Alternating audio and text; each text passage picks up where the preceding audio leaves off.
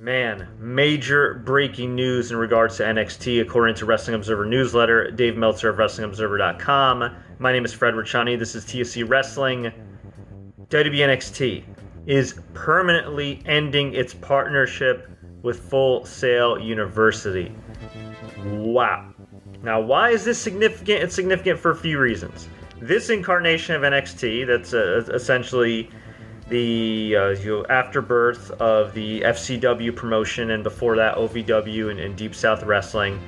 It has been partnered with Full Sail University and been running shows at Full Sail University for the most part, other than recently, for nearly a decade now, since 2012. Since this current NXT kind of came into fruition. You know, the NXT that gave us Sasha Banks and Charlotte Flair and Bayley and Becky Lynch and so many great matches and feuds. I mean, Lord, the amount of great matches that we saw and maybe didn't even see at Full Sail University over the last decade is insane. Hell, we even saw CM Punk and Seth Rollins versus Chris Hero and Cesaro. Freaking crazy. Crazy. And, and so I think about all the great matches that took place there. I think about all the great feuds. I think about all the great TV episodes back when NXT was just a taped show on WWE Network. And even before then, I think it was on like Hulu and if you didn't have it in the States, you didn't have Hulu, you had to go on Daily Motion and watch it because it wasn't available in the States and only aired in certain markets. And yeah, it was kind of this cool underground thing. But guess what? It was developmental. Yes, there were some standout veterans like Tyson Kidd who revitalized his career there. There were some guys like Cesaro who made some stops there and had some great freaking matches with Sami Zayn and William Regal. William Regal would occasionally get involved as well. But for the most part, it was a place where a lot of young talent can ply their craft, some from the ground up, like Biggie Langston, and eventually go onto the main roster uh, to become superstars, real superstars, you know, money drawing superstars, people that could possibly be difference makers down the road. In recent years, NXT became more of a haven for indie standouts, who, in fairness to them, if they ended up on the main roster rather than NXT at first, if given the opportunity, probably could have done really freaking well. But here's the problem some of the call ups got worse and worse. Some of the call ups to the main roster started getting handled worse and worse and worse to the point where it was a running gag of you don't want this person to get called up because Vince McMahon and the main roster writing team will screw them up. And lo and behold, more often than not, that happened. Now, NXT did have a great track record throughout its history with women's wrestlers, whether it be women that had an indie background and, and helping them, you know, further hone them, their skills, or women that they trained from scratch. They have done a phenomenal job. On the men's side, it's been pretty lacking since the era of Roman Reigns, Big E, Bray Wyatt, among others. And you look around now, fast forward, you know, after let's just say NXT's peak was like 2016, 2017. I was just reminded on Facebook that four years ago I attended NXT Takeover in Brooklyn, and five years ago I, I attended NXT Brooklyn today, or I think today, around today, so, somewhere in the vicinity. And I mean, it was sold out Barclays Center, a major NBA arena, and now here we are, all these years later, and they're not doing that great being a quote unquote major brand on the USA network, a premium blue chip network. You know, a, a network like TNT, like TBS is pretty high regarded. They aren't doing great in the 18 to 49 year old demographic, which is, you know, the coveted demographic. They are probably not doing that great in, in terms of ad rates as well. You look on YouTube, even the YouTube numbers aren't doing well. On top of that, you know, there's obviously been a pandemic going on. So they've been running at the Capitol Wrestling Center as opposed to Full Sail University. And it's horribly lit, a very dark and dreary show. Granted, Full Sail could have had some better lighting too at times, you know, and throughout the, the show's history. But for the most part, I'd say Full Sail just is a much nicer looking university. But whether it's Full Sail or especially the Capitol Wrestling Center, ugh, you, you watch NXT, and then you tune into AEW, and aesthetically, it's absolutely night and day. You look at the fact that AEW, almost from the get go, just kicked NXT's ass in the ratings. And in fairness, NXT never really had a chance. Yeah, they had advantages and, and whatnot, but they NXT, based on what was originally created, was never meant to be a third brand.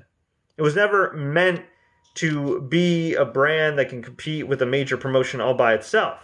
Not making excuses for it, I'm just saying, even when it was selling out arenas and stuff, they were selling out arenas for takeover shows, for essentially pay per view specials on the WWE network, not for, you know, regular TV broadcasts on the USA network, which is what they, you know, they've been on USA now for, for almost two years, and who knows if they'll get moved to Peacock or whatever, but it just, it's just kind of sad when you really think about how far NXT's fallen off. You know, the call up stopped happening. And whoever did get called up didn't really have a lot of time in NXT. I mean, you look at you know, Veer and Shanky, were they in NXT at all?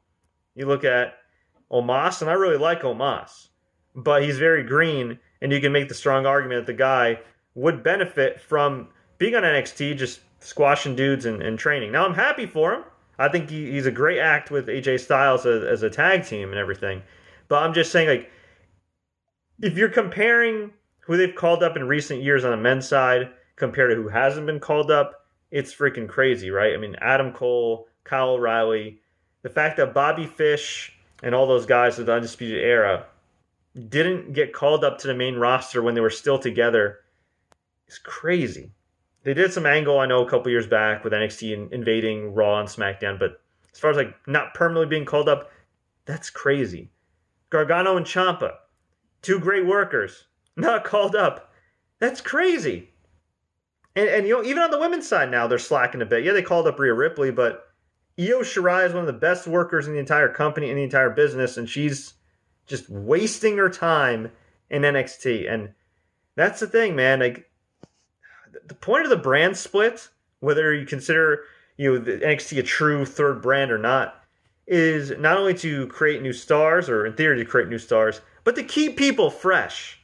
And instead, on the main roster, they're just, they're just constantly doing rematches. And on NXT, they're kind of doing the same thing now with rematches. And guys aren't guys and girls aren't graduating to that main roster.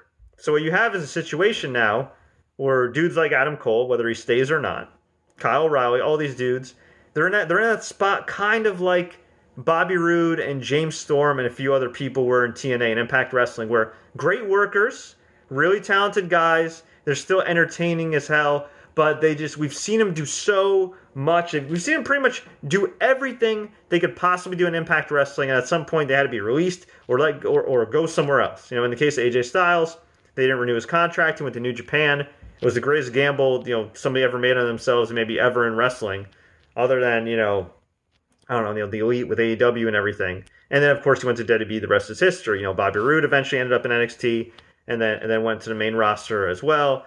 You know, James Storm kind of went back and forth and everything else. But point is, like a lot of these guys right now in NXT are stale, and there's a lot of changes going on. Dave Meltzer reports that Bruce Pritchard, Johnny Ace, essentially the old guard, along with Mr. Nick Khan, who is a former power broker agent, now a power broker executive for WWE uh, have a lot more influence now compared to Triple H. And I don't really feel bad for Triple H because I think he did take a lot of shortcuts.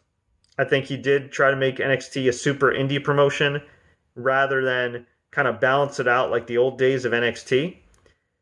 I think he also didn't adapt and he was way too arrogant when AEW first beat them and thinking, if we're WWE, of course we'll beat him. And he got his ass kicked. He didn't pivot well creatively. The show's fine. Like the show is not like totally offensive. Okay, there are a couple things like the Indy Hartwell stipulation being immediately broken, where you're like, okay, this this is stupid. This is insulting my intelligence. But more often than not, NXT is just kind of there. You know, there's some entertaining acts, some promising acts, some people you want to see more of down the road. You know, like MSK and Hit Row and, and all these dudes. But for the most part, it, it, it it's kind of stale. It's just kind of there. And yeah, it's no longer that cool underground thing. But Triple H had the opportunity to pivot. He did not. Not only did he not pivot, but on top of that, you're telling me that while I know Vince McMahon holds all the cards, I know Vince McMahon is ultimately to blame for all this crap, 110%. But you're telling me that Triple H couldn't go to bat for any of his guys and girls? You're telling me Triple H couldn't go to bat to protect some of his call ups, to ask for some call ups, to demand some call ups. Like, come, he's his right hand man. He's married to his daughter. He's a freaking son in law. He's one of the all time greats. And yeah, you can say what you want about him as a human being, whatever the case may be, but you couldn't go to bat for your guys, huh? You just kept them in NXT and let your show get stale and let them get stale and devalue themselves. And here we are. And I can't say that the long term direction of NXT or whatever NXT is going to be called is for the better. I can't say that being at the crappy looking Capitol Wrestling Center, even if they add more lights, is, going to be better. It's not a great venue. Also, if you're going to bring fans to the Performance Center during a pandemic while also still having wrestlers train there, on top of wrestling there,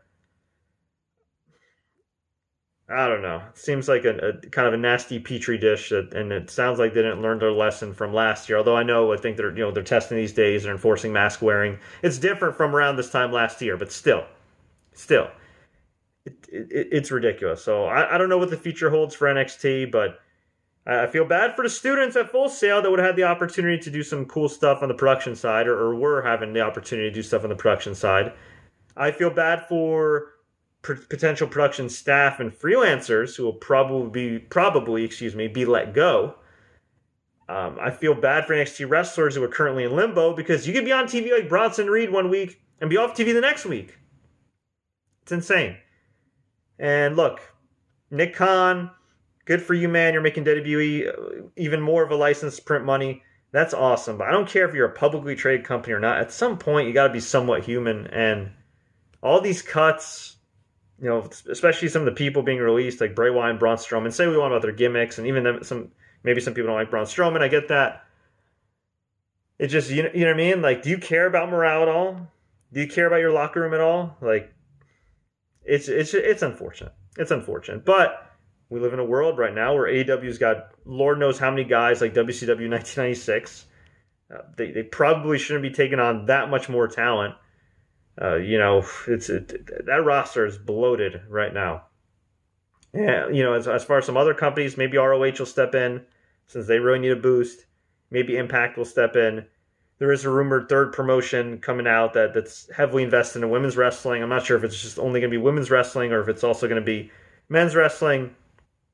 But we, we could use a third promotion. And we could also use this pandemic eventually ending, hopefully, through science, because yeah, it's it's rough right now, and and you know this is the least of most people's concerns, but it is certainly restricting work for a lot of these recently released or potentially released wrestlers who could go to Japan or, or Mexico or, or somewhere in Europe to further apply their craft, and most importantly, make a living. But I want to hear from you. What do you think about Full Sail University and WWE ending their partnership?